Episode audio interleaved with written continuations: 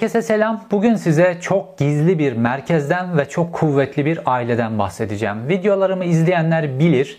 Tayyip Erdoğan'ın Beşli Çete dışında da bazı isimlerle çok büyük vurgunlara imza attığından sürekli bahsederim. Bugün bu ailelerden bir tanesine belki de en büyüğüne odaklarımızı çevireceğiz ve bu ailenin bütün derin bağlantıları sadece Tayyip Erdoğan'la değil geçmişten bugüne bütün bağlantıların üzerinde duracağız. Bu aile Cevahir ailesi. Bu aile Türkiye'nin ta tek parti iktidarından beri sürekli olarak gücüne güç katan ve sürekli olarak da gölgeler içerisinde yaşayan bir ailesi. Öyle ki bu ailenin milyarlarca dolar serveti olmasına rağmen bu ailenin fertlerinin fotoğraflarını hiçbir yerde bulamazsınız. Böyle lüks yaşamlarına ilişkin hiçbir bilgiyi bulamazsınız. Bu aile sürekli olarak çok düşük profille yaşar. Fakat kim güçlüyse ülkede güçlü kesimlerle çok iyi bağlantılar kurar. Bugün bu ailenin kamudan, bu halktan aldıkları ile ilgili ve almaya devam ettikleri ile ilgili çok önemli bilgiler paylaşacağım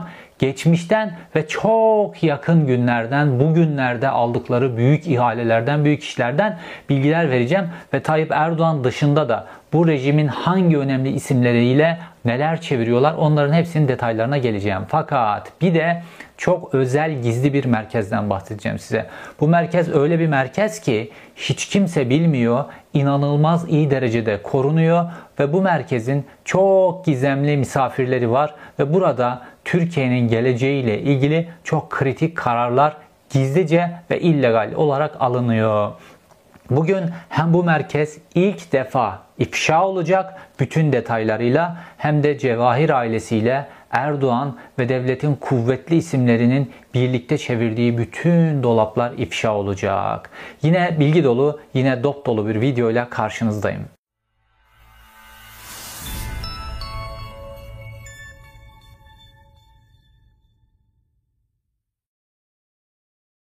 Size bahsedeceğim gizli merkez tamamen Cevahir ailesinin kontrolü içinde olan bir merkez. Bunların nerede olduğu, hangi lokasyonda olduğu, ne tip biçimde korunduğu, nasıl izole edildiği vesaire bunlarla ilgili bilgiler vereceğim size. Fakat bu merkezi kimler kullanıyor? Bu merkezi kullanan isimlerden 1 numara Bilal Erdoğan, 2 Hulusi Akar, 3 Hakan Fidan, 4 Mehmet Ağar, 5 Sedat Peker'in yerine Türkiye'nin yeni babası olarak ikame edilmek istenen Boğaç, Kaan, Murat Han ve Ali Uzun. Bunlar çok derin isimler. Bunların hepsinin detaylarına geleceğiz. Bunların hepsi tamamen izole edilmiş, dinlenemez, kurşun geçirilemez camlarla kaplanmış bu merkezi kullanıyorlar. Çünkü en gizli toplantıları bu merkezle tamamen izole edilmiş biçimde burada yapmak istiyorlar. Buranın detaylarına birazdan geleceğiz. Fakat Cevahir ailesinin önemini anlayabilmeniz için önce yakın zamandan sonra uzak zamandan birkaç örnek verip esas konunun detaylarına geleceğiz. Şimdi hatırlarsınız Demirören ailesiyle ilgili bazı konular gündeme gelmişti. Sedat Peker'in ifşalarından sonra özellikle Demirören grubu biliyorsunuz Aydın Doğan'ın sahip olduğu bütün Doğan medyayı satın aldı. Hürriyet, kanalda, televizyonlar, gazeteler filan Türkiye'nin en büyük medya patronu oldu Demirören. Fakat bununla ilgili hiç öz kaynak bir kuruş para ödemedi bununla ilgili. Ne yaptı? kendi elinde olan bir arsayı daha doğrusu devletin kendisine zaten kiralamış olduğu Kemerburgaz'daki bir arsayı devlete ipotek ettirdi. Kime? Ziraat Bankası'na ipotek ettirdi. Buradan 400 milyon dolardan fazla para aldı ve bununla da işte gidip bu Demirören Doğan grubunu satın almakla ilgili paranın bir kısmını nakit olarak ödedi Aydın Doğan'a. Sonrasında ne oldu? Ziraat Bankası'na borcunu hiçbir biçimde ödemedi. Ödemeyince onun yerine tuttu ipotek ettirdi. Zaten devletten kiralamış olduğu, uzun vadeli kiralamış olduğu Kemerburgaz'daki bu çok değerli arsayı Ziraat Bankası'na verdi. Ziraat Bankası da bu arsaya inşaat yapılmasıyla ilgili bir proje yaptırdı. Kime? Emlak konuta yaptırdı. Ve emlak konut 2.2 milyar TL bedelli inşaat masrafı, bedelli bir ihaleye çıktı. 2 katrilyon 200 trilyon gibi bir rakam eski parayla bahsedersek çok büyük bir rakam. Ve bu işi Cevahir yapı aldı.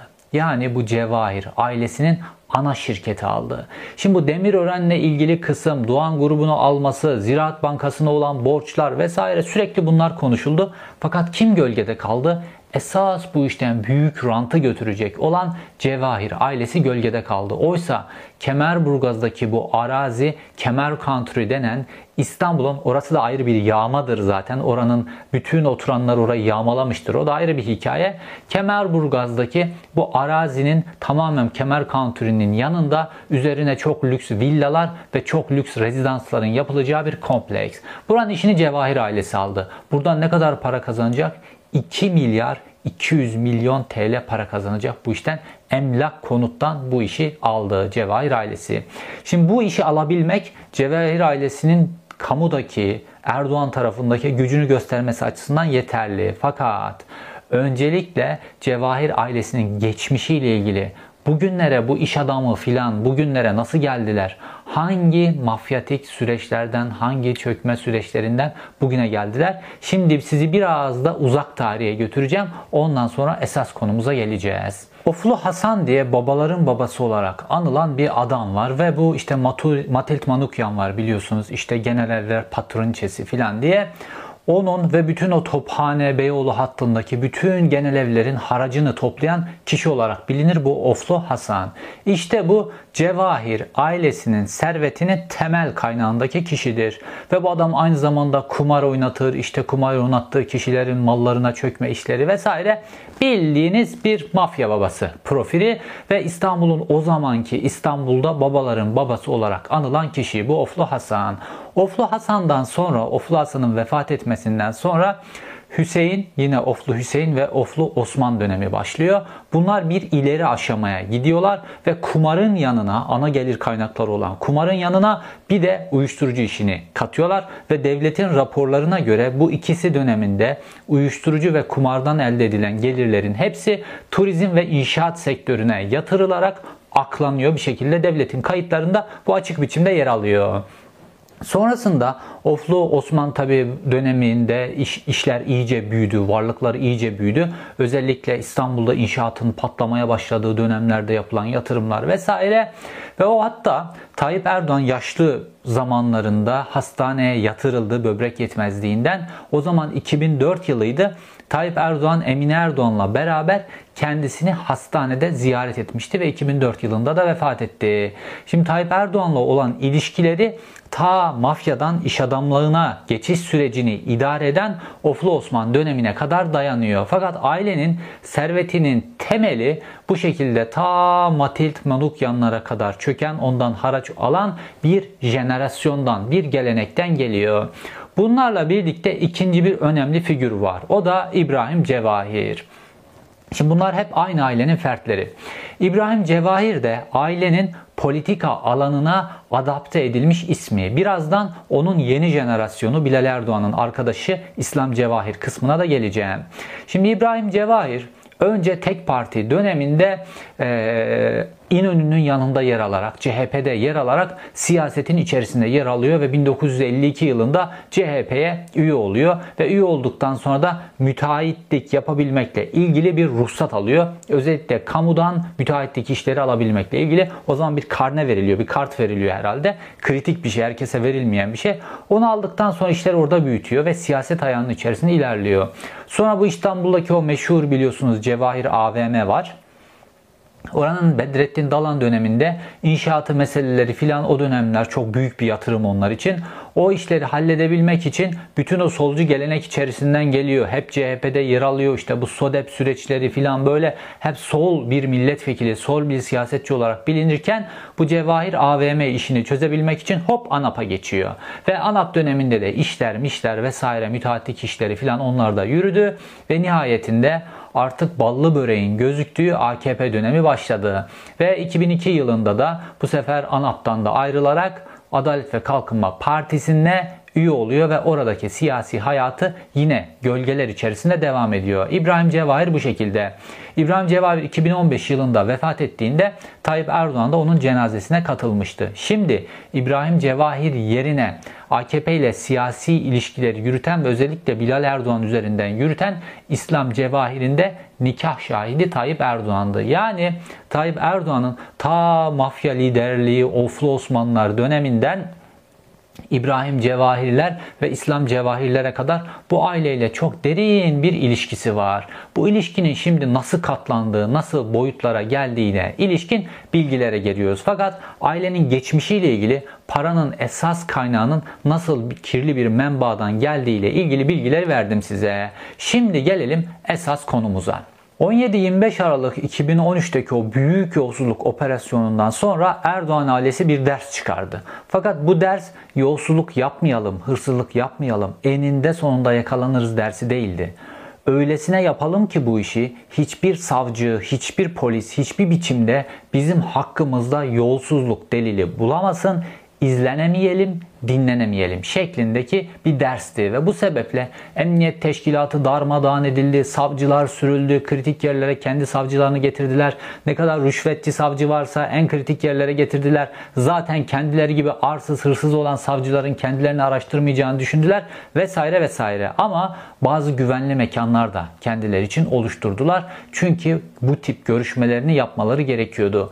Bununla ilgili kendilerine tahsis edilmiş pek çok mekan var. Buraları kullandılar filan ama daha kritik bir mekana, daha iyi korumalı bir mekana ihtiyaçları vardı.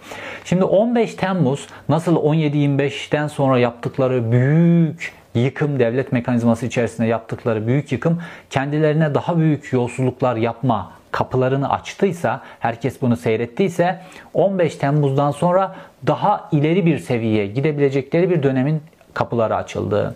2016 yılının başında İstanbul'da çok lüks bir bina hizmete girdi.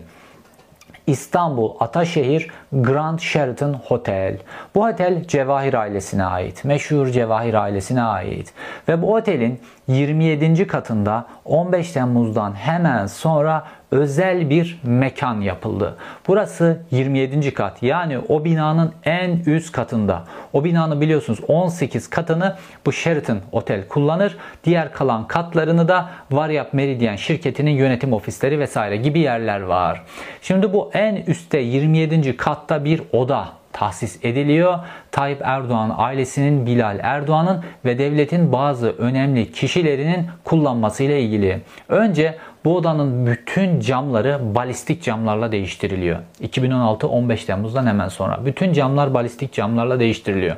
Sonra buranın işte sinyal vesaire bu tip dinlenememesi için bazı cihazlar, bazı önlemler yapılıyor burayla ilgili. Kapılar değiştiriyor, içerinin inşaatı yapılıyor vesaire. Tamamen kendilerine uygun bir mekan inşa ediyorlar burada.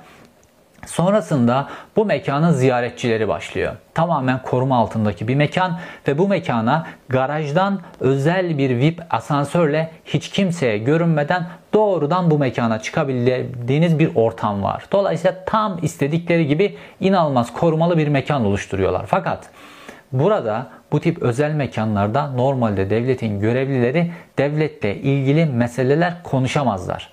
Fakat devletle ilgili konuştukları meseleler devletin kanunları çerçevesinde meseleler olmadığı için kayıt altında yapmaları gereken kendi yardımcıları vesaire her şeyin kayıt altında olması gereken görüşmeleri, kritik görüşmeleri buraya aktarıyorlar. Peki bu mekanın müdavimleri kim? Bu mekanın birinci müdavimi Bilal Erdoğan ve Bilal Erdoğan İslam Cevahir'le sürekli olarak burada buluşan isimlerden bir tanesi. Hatta ikisi de böyle aynı yaşlarda. İslam Cevahir böyle 78'li filan ama birazdan anlatacağım Hulusi Akarlarla, Hakan Fidanlarla filan takılan bir isim. Fakat fotoğrafını bile bulmak çok zor. Öylesine de gizemli bir isim. Şimdi İslam Cevahir'in babası Reşat Cevahir. İbrahim Cevahir öldükten sonra Reşat Cevahir holdingin başına geçti. İslam Cevahir ise babasının o yapamadığı siyasetçilerle ilişki kurma işini dedesi İbrahim Cevahir'den devralan kişi İslam Cevahir. Bu sebeple o katı, o 27. kattaki bütün bu görüşmeleri, bütün ayarlamalar yapmayı, devletle bütün ilişkileri yürütmeyi ve devletin bazı meselelerinde kendilerinin de dahil olması işlerinin hepsini İslam Cevahir yürütüyor. Holdingle, moldingle hiçbir şeyle ilgilenmiyor. Tamamen bu işe fokuslanmış durumda İslam Cevahir. Ailenin bu işe tahsis ettiği kişi, ailenin diğer fertlerine birazdan geliriz. Şimdi Bilal Erdoğan özellikle böyle beşli çeteden bazı müteahhitlerle, bazı önemli iş adamlarıyla yapacağı görüşmeler, komisyon pazarlıkları vesaire bunların hepsini bu odada yapar. Bu oda her hafta düzenli olarak Cumhurbaşkanlığından gelen bir polis teknik polis ekip tarafından böcek taramasından geçirilir. Ve bu teknik ekibi de sürekli olarak karıştırıp sürekli olarak değiştiriyorlar. Aynı ekip iki hafta üst üste gelemiyor. Çünkü ekibin içerisinde de sızma olabilir filan diye birbirlerini kontrol etsinler diye bu derece önlem alınmış bir yer. Bu odanın diğer müdavimleri Hulusi Haka, Akar ve Hakan Fidan. Onlar da Hulusi Akar'la Hakan Fidan özellikle baş başa yapmak istedikleri görüşmeleri Milli İstihbarat Teşkilatı binasında değil, Genelkurmay Başkanlığı binasında değil, bu odanın içerisinde yapıyorlar. Bu normalde tamamen illegal. Bir şahsa ait, özel bir şahsa ait, uluslararası bir otel zincirine ait bir odanın içerisindeki yalıtılmış, katın içerisindeki yalıtılmış odada yapıyorlar görüşmelerini. Bir de Mehmet Ağar grubu var. Boğaç Kağan Murat Han, ve Ali Uzun'un kullandıkları bir oda. Bunlar da ayrı bir ekip. Böyle mafyatik başka böyle uyuşturucunun da işin içerisinde olduğu ayrı bir ekip bunlar. Ve Mehmet Ağar tarafından Boğaç, Kan, Murathan, Sedat Peker'in yerine monte edilmeye çalışılıyor. Bununla ilgili detayları ayrı bir video yapacağım. Çünkü bu çok geniş ayrı bir fasıl. Şimdi yolsuzluklar, vurgunlar, bu ailenin vurgunları ve Bilal Erdoğan ilişkileri üzerine duruyoruz.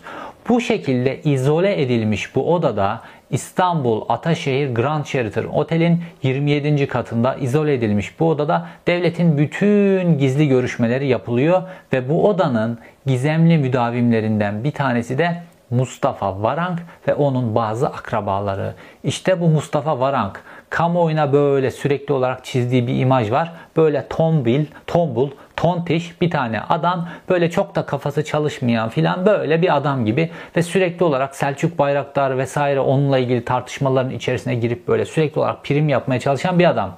Ama Mustafa Varank bu Cevahir ailesiyle ilgili kılçıksız böyle milyarlarca dolarlık vurgunlara imza atan bir adam. Onun detaylarına da birazdan tek tek geleceğiz. Şimdi bu İslam cevahir konusuna özellikle odaklanmamız lazım. Mekanın bütün bilgilerini verdim size. Lokasyonuyla birlikte verdim. Şimdi İslam cevahirin özelliklerine, bağlantılarına geleceğiz. Ondan sonra Mustafa Varank'la yaptıkları vurgunlar ve Cevahir ailesinin başka detaylı, derin yönlerine doğru ilerleyeceğiz. İslam Cevahir şu an ailenin elindeki en önemli kozlardan bir tanesi. 78'li olmasına rağmen dediğim gibi Hakan Fidanlarla, Hulusi Akarlarla böyle oturan, baş başa kahvaltılar yapan, saatlerce oturan filan bir isim. Aynı zamanda aynı jenerasyondan olduğu için Bilal Erdoğan ve Selçuk Bayraktar'la da çok samimi. Haftada 4-5 kere Bilal Erdoğan'la ve Selçuk Bayraktar'la görüşen bir isim ve Selçuk Bayraktar da bu izole edilmiş odanın müdavimlerinden bir tanesi. Birazdan onun da katıldığı çok kritik odada gerçekleşmiş çok kritik bir toplantı ile ilgili bilgiler de vereceğim. Çünkü benim yaptığım bir video sonrasında gerçekleşti bu kritik görüşme. Şimdi bu İslam e, Cevahir Bilal Erdoğan'la böyle Sümeyye Erdoğan'la filan o Selçuk Bayraktar ailesiyle filan böyle baş başa tatiller yapan böyle Mandarin Otel var biliyorsunuz. Orayı böyle çok kullanırlar. Oradaki bazı özel villalar vardır. O villaları kullanırlar. Ayrıca böyle Yunanistan'da tatil yapmayı çok severler. Yunanistan'daki bazı koyları böyle komple kapatırlar. Oradaki böyle 5-6 tane villayı komple kapatırlar. Hiç kimsenin giremediği bir alan oluştururlar kendilerine ve genelde de tatillerini böyle Yunanistan'da beraber aile ailecek yaparlar. İslam Cevahir, Bilal Erdoğan, Selçuk Bayraktar vesaire. Bu şekilde sürekli olarak bu aileyle samimiyetini sıkı tutan bir isim İslam Cevahir. Çünkü dediğim gibi Baba Reşat Cevahir siyasilerle ilişki kurma rolünü tam gerçekleştiremiyor. O biraz daha baron rolünde duruyor. İslam Cevahir dedesi İbrahim Cevahir'den aldığı rolü devam ettiriyor. Yani siyaset ayağında görevli. Ailenin siyaset ayağında görevli. Ve bu şekilde de AKP'yi en kilit isimler üzerinden bağlamış vaziyette. Bilal Erdoğan, Selçuk Bayraktar, Hakan Fidan, Hulusi Akar, Mustafa Varank gibi Tayyip Erdoğan'a yakın isimler üzerinden aileyi tamamen bağlamış durumda.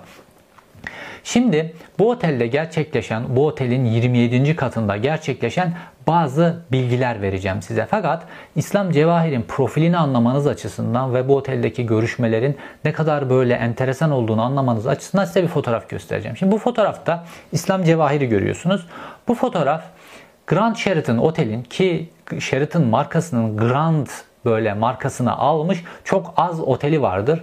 O otellerden bir tanesinin açılışı burası. İstanbul'da açılmış bir otel. İşte bu finans merkezine yakın filan Grand Sheraton Ataşehir Otel. O otelin açılışında çekilmiş bu fotoğraf. Ve bir grup takım elbiseli adam görüyorsunuz. Ve zannedersiniz ki o takım elbiseli adamlardan bir tanesi bu otelin sahibi. Ama orada böyle takım elbise bile giymemiş, üzerinde bir yelek böyle mütevazi filan gibi görünen bir figür İslam Cevahir. Yani sürekli olarak hayatlarını düşük profil gösteriyorlar. Ne böyle bir lüks arabayla yaptıkları paylaşım görebilirsiniz. Ne bir fotoğraflarını bulabilirsiniz bir yerde. Ne İstanbul'un işte cemiyet hayatı, ünlüler hayatı vesaire onların dünyasında çekilmiş bir fotoğraflarını görebilirsiniz. Ne böyle bir ünlü mankenle yattığı, kalktığı filan o tip şeyleri görebilirsiniz. Ne yapıyorlarsa, ne halt yiyorlarsa, ne vurgunlar yapıyorlarsa onların hepsini öylesine gizli, öylesine düşük profil yapıyorlar ki Türkiye'de kuvvet kimden kime geçerse, hangi parti, hangi ideoloji, hangi grup kuvvetli olursa olsun Cevahir ailesine hiçbir şey olmuyor.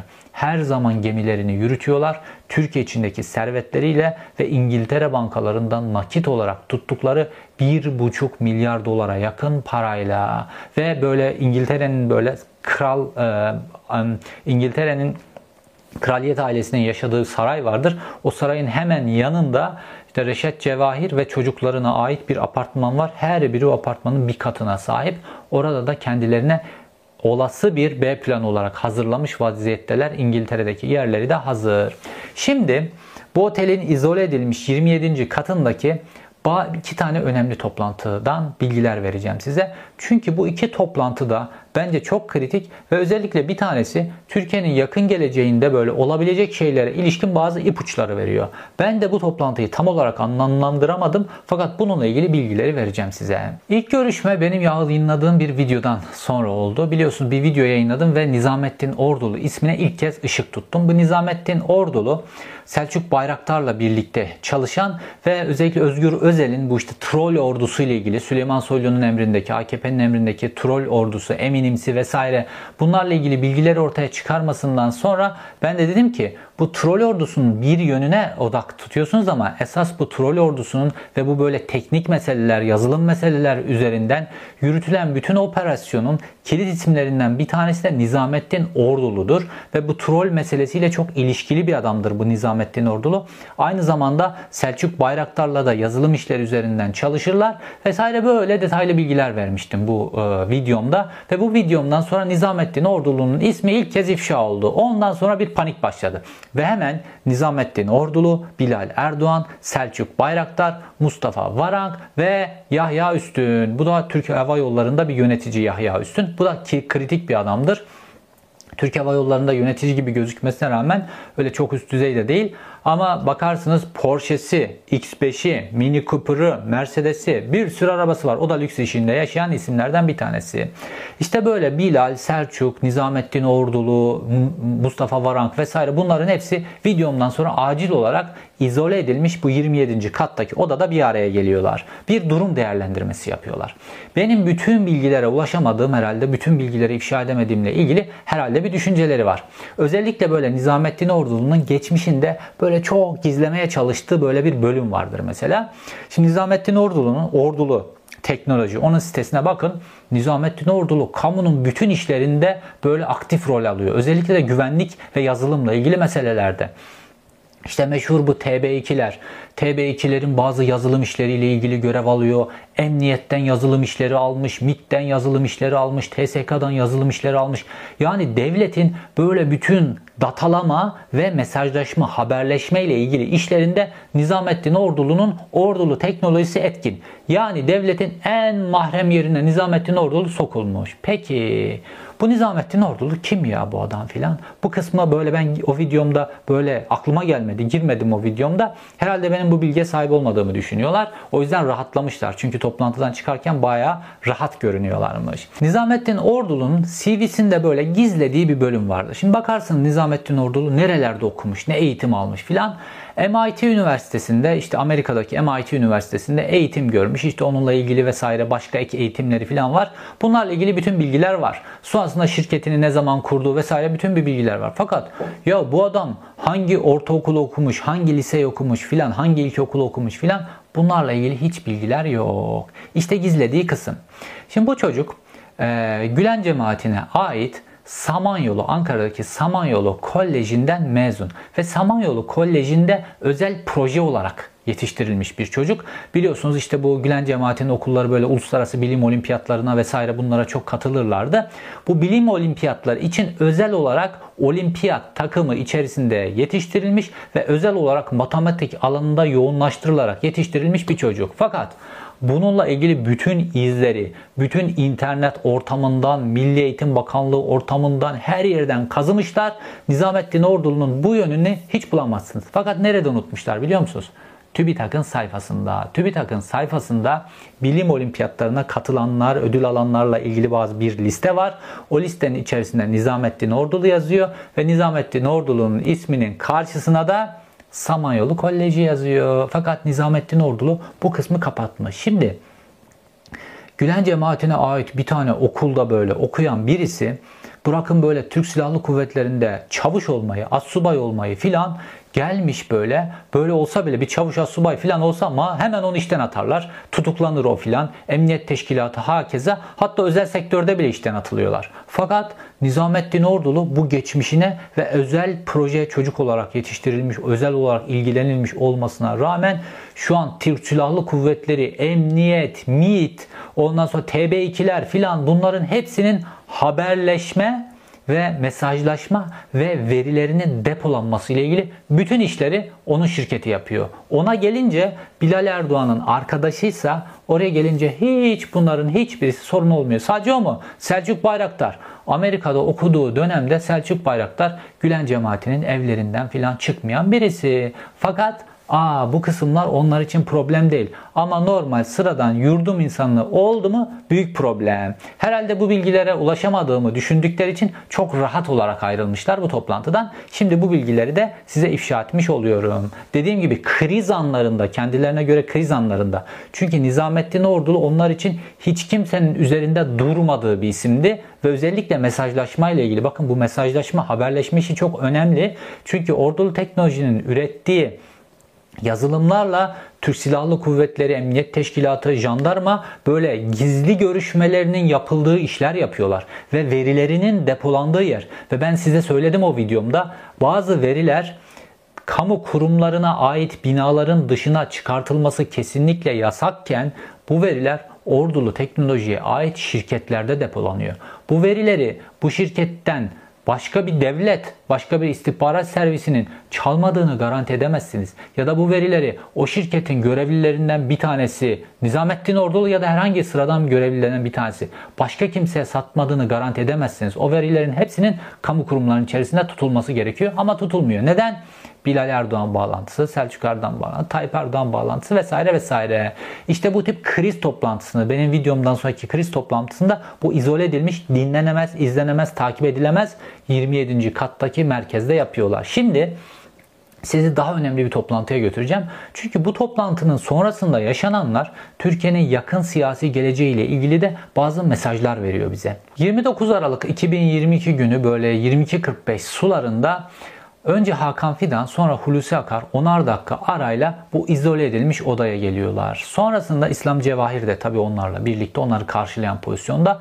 Üçlü yaklaşık bir buçuk saat bu odada üçlü görüşüyorlar. Sonrasında Mustafa Varank geliyor. Mustafa Varank'ın gelmesiyle bir saat daha görüşme devam ediyor.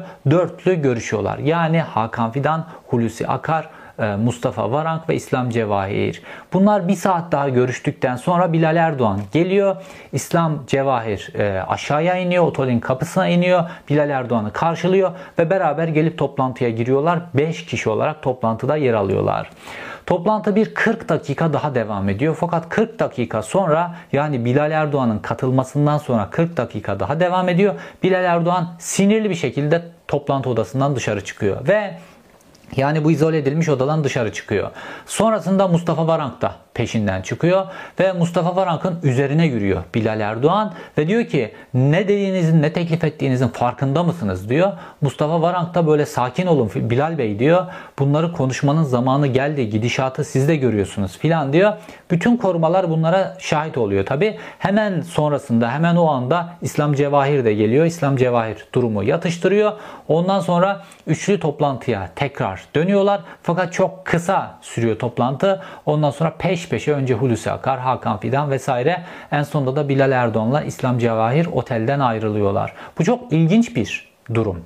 Hakan Fidan ve Hulusi Akar, İslam Cevahir ve Mustafa Varank o dörtlü ne görüştüler? O görüşmeden sonra Bilal Erdoğan'a ne dediler ve Bilal Erdoğan neden ne teklif ettiler Bilal Erdoğan'a? Çünkü Bilal Erdoğan ağzından bir teklif kelimesi çıkıyor.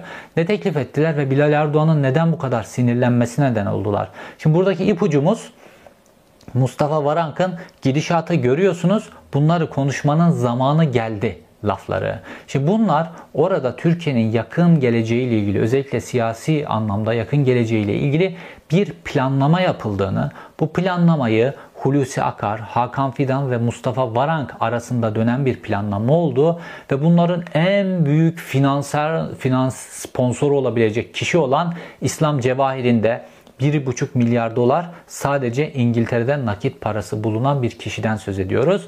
Bunun da bulunduğu bir toplantıda adeta gelecekle ilgili bir siyasi planlama yapıldığını düşünüyorum ben. Orası, ondan sonra Bilal Erdoğan'ın sinirlenmesine neden oluyor. Fakat belki de Tayyip Erdoğan'ın görmek istemediği gerçekleri Bilal Erdoğan'ın görebileceğini düşündüler ve Erdoğan ailesine bir şekilde Bilal Erdoğan üzerinden iletmek istediler. Bu kısmını bilmiyoruz. Fakat bu iki toplantı Nizamettin Ordulu, Selçuk Bayraktar, Bilal Erdoğan arası Varank'ın arasındaki toplantı ve diğer ikinci toplantı bence son derece iki önemli toplantıydı. Fakat bu bize neyi gösteriyor? Ne tip kritik toplantılar yaparlarsa yapsınlar. Bu Mehmet Ağar ve ekibinin az önce bahsettiğim mafya ile ilgili kritik toplantılar da olsa gelip bu izole edilmiş odada yapıyorlar. Hakan Fidan, Hulusi Akar vesairelerin katıldığı siyasi projeksiyonlar içeren toplantılar da yapılsa gelip bu izole edilmiş odada yapılıyor ve İslam Cevahir bütün bunların içerisindeki maydanoz gibi bu işin içerisinde yer alıyor sürekli.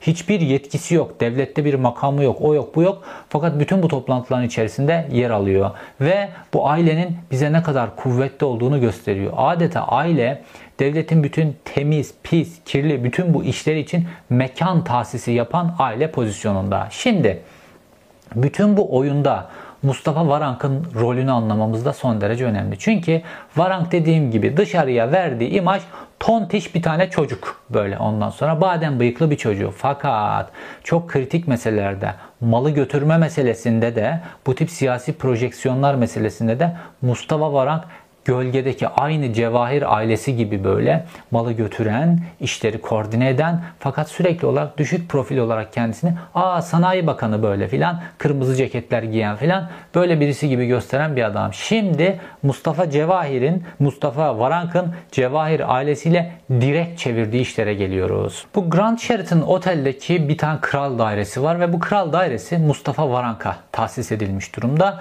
Buraya bazı eklemeler yapılmış. İşte bulaşık makinesi şu bu gibi biraz eve çevrilmiş vaziyette ve Mustafa Varank zaman zaman ailesiyle gelip burayı kullanıyor. Bazen uzun kalıyorlar bazen kısa kalıyorlar. Fakat Mustafa Varank'ın kullanmadığı dönemde dahi bu kral dairesi kesinlikle satışa çıkartılmıyor. Sadece Mustafa Varank'a tahsis edilmiş durumda ve bu dairenin Mustafa Varank'a tahsis edildiğinden baba Reşat Cevahir'in de haberi olmadığı söyleniyor. Hatta Tayyip Erdoğan'dan, saraydan ve Bilal Erdoğan'dan da özellikle gizleniyor. Hatta bir seferinde otelin müdürü Hande Dölek Bilal Erdoğan'ın korumalarına böyle Mustafa Varank Bey'in suiti filan kral dairesi gibi ağzından kaçırıyor. Mustafa Varank bununla ilgili arıyor İslam Cevahir'e sistem ediyor. İslam Cevahir ve kardeşi Dursun'a sistem ediyor. Onlar da otelin müdürü Hande Döle'yi inanılmaz biçimde fırçalıyorlar. Bu kral dairesi Mustafa Varang'a tahsis edilmiş durumda ve otelin en alt katındaki e, park yerinde bir tane siyah Vito duruyor. Bu siyah Vito'yu Mustafa Varank direkt kendisi alıp kullanıyor. Oteldeki kral dairesinden oraya iniyor. Yanına hiçbir korumayı almadan o Vito'yu alarak bazı yerlere gidiyor. Bazı görüşmeler yapıyor ve geri geliyor. Mustafa Varank için de karargaha dönüşmüş bir yer. Fakat ilginç biçimde sebebini bilmiyorum ama Mustafa Varank bu oteldeki bu kral dairesini kullandığını, sadece ona tahsis edildiğini, kendisi kullanmadığı dönemlerde bile hiç kimseye verilmediğini bilgisinin Bilal Erdoğan'dan da, Tayyip Erdoğan'dan da ailenin Cevahir ailesinin en büyüğü olan Reşat Cevahir'den de gizlenmesini sadece İslam ve kardeşiyle, İslam Cevahir ve kardeşinin arasında üçünün bilmesi gereken bir konu olarak kalmasını istiyor. Çünkü Mustafa Varank'ın da kendisinin kurduğu bazı planlar var. Şimdi gelelim Mustafa Varank'ın böyle hiç sanki yolsuzlukların, vurgunların, başka planların içerisinde yokmuş gibi gözüken bu tonton Mustafa Varank'ın Cevahir ailesiyle birlikte yaptığı vurgunlara size iki tane çok yakın dönemde gerçekleşmiş çok büyük vurgundan örnekler vereceğim. 22 Nisan 2022'de Emlak Konut bir ihaleye çıktı ve dedi ki İstanbul Tuzla Viaport Marina'nın yanındaki 50 bin metrekarelik deniz manzaralı arazide bazı inşaat işleri yapılacak. İşte konutlar, iş yerleri vesaire vesaire. Bu inşaat işlerinin yapımıyla ilgili gelir paylaşımı modeli yapılacak şekilde ben ihaleye çıkıyorum dedi. Ve ihaleyi Cevahir Yapı İnşaat'la HB Yapı İnşaat ortaklığı bu ihaleyi kazandılar. Peki bu arazi kimindi? Bu arazi askere ait, askeriyeye ait araziydi. Sahil Güvenlik Komutanlığı tarafından kullanılıyordu. Fakat askerlerin ordunun elinden bütün arazileri 15 Temmuz'dan sonra böyle patır patır topluyorlar. 15 Temmuz'un sebeplerinden bir tanesi de o şehir içerisinde kalmış o ballı arazilerdir tabii ki. Deniz manzaralı o bu vesaire. Sırf İstanbul'daki askeri araziler milyarlarca milyarlarca dolar yapar. Bu ayrı bir kısım. Burada belki ayrı bir dosya yaparız. Şimdi askerlerin elinden bu araziyi aldılar. Yanına zaten lüks yat marinası yapılmış almış ve bu araziyi cevahir yapıyla işte az önce bütün bağlantılarını anlattığım cevahir yapıyla HB Yapı İnşaat alıyor burayı. Cevahiri biliyoruz. Peki bu HB Yapı İnşaat kim? İşte bu HB Yapı İnşaat'ın detaylarına baktığımızda altından Mustafa Varank çıkıyor. Peki bu işten ne kadar para kazanacaklar? Bu işten kazanacakları para emlak konut, emlak yapı konut, hazinenin arazisi olmasına rağmen bu işten gelir paylaşımı model olarak 2 milyar TL kazanacak. Cevahirle HB inşaatta 4 milyar TL kazanacak. Fakat bu rakamlar dediğim gibi 22 Mayıs 22 e, Nisan 2022'ye e, ait enflasyon farklarıyla bu hak edişler, karlar, fiyatlar filan sürekli olarak güncelleneceği için milyarlarca milyarlarca TL'lik deniz manzaralı çok güzel bir araziden elde edilmiş bir rant var. Askerlerin elinden alınmış bir araziyle. Peki bu HB İnşaat. HB İnşaat'a baktığımızda kağıt üzerinde Mustafa Varank'ın hiçbir bağlantısı yok gibi gözüküyor. Fakat sahiplerine baktığımızda işte sahiplik yapısından Mustafa Varank çıkıyor. HB İnşaat'ın iki tane ortağı var. Gülhan Düzgün Varank ve Sedat Varank. Bunların ikisi de Mustafa Varank'ın kuzenleri, amca çocukları. Bunların ikisi HB İnşaat'ın sahipleri ve HB İnşaat'ta Mustafa Varank bağlantısı nedeniyle Cevahir'le birlikte İstanbul'daki en ballı araziyi Türk Silahlı Kuvvetleri'nin elinden alıp kendi ceplerine indirmiş vaziyetteler. Milyarlarca lira para kazanacaklar bu işten. Peki ihaleyi veren tarafı nasıl ayarlamış Mustafa Varank? İhaleyi veren tarafta emlak konut veriyor biliyorsunuz ihaleyi. Emlak konutu nereye bağlı? Çevre ve Şehircilik Bakanlığı'na bağlı. Çevre Şehircilik Bakanlığı'ndaki bakan yardımcısı kim? Sedat Varank'ın ablası Fatma Varank. Yani Mustafa Varank'ın diğer kuzeni. İhaleyi veren tarafta, alan tarafta, ayarlayan tarafta, Cevahir'le iş tutma tarafında, Türk Silahlı Kuvvetleri'nin üzerine çökme tarafında her yerde Varanklar var. Bunların hepsini Mustafa Varank el altından bir güzel ayarlıyor. TSK'yı ayarlıyor, baskı altına alıyor. ihaleyi ayarlıyor, rakamları ayarlıyor filan. Ve nihayetinde şu an kağıt üzerinde ihalenin yapıldığı tarihte öngörülen gelir 4 milyar TL. Bu özel taraf için. Kamunun alacağı taraf 2 milyar TL fakat bu katlanarak katlanacak devam edecek bir gelir. Şimdi bu varan birdi. Şimdi gelelim Mustafa Varank'la Cevahir ailesinin Bodrum tarafında yaptıkları vurguna varan 2'ye. Emlak Konut 3 Kasım 2002'de bir ihale açtı. Bodrum'da 180 bin metrekare deniz manzaralı arazi ile ilgili bir ihaleydi. Burası inşaata açılıyor. Ve ihaleyi beklendiği gibi Cevahir Holding ile Cevahir İnşaat'la HB Yapı İnşaat birlikte girdiler yine bu işin içerisine ve buranın inşaat işini burada yapılacak işi aldılar. Buradan Cevahir'le HB Yapı'nın cebine girecek para açıklanan resmi rakamlara göre 6 milyar TL, Emlak Konut'un cebine girecek, bütçesine girecek para ise 4 milyar TL. Ve buradaki ortaklık yapısına baktığımızda HB grubun kendi cebine girecek para bu ortaklığın içerisinden 6 milyarlık ortaklığın içerisinden 4 milyar TL cebine girecek. Dediğim gibi bu rakamlar enflasyon çerçevesinde sürekli olarak güncellenecek. Yani Mustafa Varank'ın akrabası Sedat, kuzeni Sedat'ın cebine Bodrum'un en ballı arazisinden, kamuya ait araziden 4 milyar TL girecek. Baktığımızda bu adamın inşaat geçmişi, şirket büyüklüğü, şu bu filan ne? Yok böyle bir şey. Ama bir anda Türkiye'nin her yerindeki en ballı araziler bir anda HB Yapı inşaatın cebine akmaya başladı. Kimle birlikte? Cevahir'le birlikte. E şimdi Cevahir ailesi Mustafa Varanka bedava Sheraton Otel'de kral dairesi tahsis etmesinde bana mı tahsis etsin? Tabii ki Mustafa Varanka tahsis etsin. Sadece bu rüşvettir bir bakan, bir kamu görevlisi parasını ödemeden en ucuz otelde dahi kalamaz. Fakat kamudan ihaleler alan bir grubun gruba ait otelin kral dairesi ona tahsis edilmiş vaziyette gidip kalmasa bile başka kimseye verilmiyor. O kral dairesi kendi istediği gibi eve çevrilmiş vaziyette orada yaşıyor. Bir kuruş para vermiyor. Sonra da o iş adamıyla gidip askeriyenin elindeki arazileri alıyorlar. Bu Bodrum'daki inşaata açılmaması gereken çok değerli yeşil alanları inşaata açtıracak şekilde bütün işleri hallediyorlar. İşte şimdi gördünüz mü Tonton Mustafa Varank'ı? Böyle o da böyle sürekli bazen Twitter'da böyle Selçuk Bayraktar'ı arkasına alarak onun rüzgarın, rüzgarın arkasına alarak böyle muhaliflerle filan tartışır filan bir şeyler yapar. Ama bütün o tartışmaların, bütün o vatansever, milliyetçi filan, sanayiyi kalkındıran bakan filan bütün o imajın arkasında ne sanayiye yatırım var, ne sanayi var, ne vatanseverlik var, ne başka bir şey var. Cebini doldurma var. Mustafa Varank şu an kuzenleriyle birlikte artık devir bu devir son dönemlerimize giriyoruz.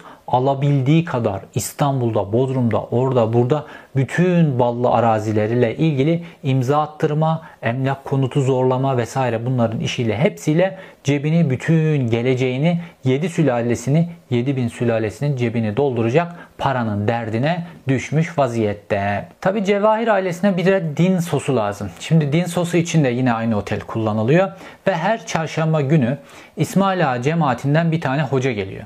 Ve İsmail Ağa cemaatinden bu hoca gelip orada bir sohbet yapıyor. Bu sohbete işte kimler katılıyor? İşte Boğaç Kaan Muratan katılıyor sohbete. Ondan sonra Mustafa Murat Sancak katılıyor bu sohbete. İşte Tahir Kıran katılıyor bu sohbete. Böyle işte bilinen iş adamları filan böyle sivrilmiş tipler vesaire bu sohbete katılıyorlar. Ondan sonra bu sohbette böyle bir din sosu katıyorlar kendilerine. Bu sohbetten sonra da Sia isimli bir kulüp var böyle. Otelin bir parçası olarak yapılmış bir yer. Ve bu Sia kulüpte böyle e, Sheraton markasıyla da böyle çok kavga edilerek alkolsüz olarak yanına yapılmış olan bir kulüp. Normalde markanın konseptine uymayan fakat markaya verecekleri payı arttırarak vesaire iki şeyi kabul ettirdiler. Birincisi bu alkolsüz kulübün oraya yapılması. Çünkü AKP'liler vesaire onları filan ağırlanması işleri filan lazım. İkincisi de her odaya seccade ile Kur'an konulmasıyla ilgili mesele. Şimdi AKP'liler falan gelince orada o seccade, Kur'an falan onları görmesi Cevahir ailesinin imajı açısından önemli. Bununla ilgili işte bunları kabul ettirebilmek için bu markaya çünkü marka diyor ki o zaman Tevrat da koymanız lazım, İncir de koymanız lazım filan diyor. Fakat bunu kabul ettirebilmek için marka ödedikleri payı arttırıyorlar. Çünkü kaz gelecek yerden tavuk esirgenmez. Ve bu İsmail Ağa cemaati sohbetinden sonra mesela oradan size bir detay anlatayım. Bu Boğaç Kaan Murat Han meselesine ayrıca geleceğim. Çünkü Sedat Peker'in yerine monte edilmek istenen isim. Şimdi bu da geliyor İsmail Ağa cemaatinin o sohbetine katılıyor. Ondan sonra sohbet arasında arka tarafa geçiyor. Orada esrar çekiyor. Bu da benim ibadetim filan diye. Ottur günahı yoktur filan diye dalga geçiyor. Böyle bir ortam.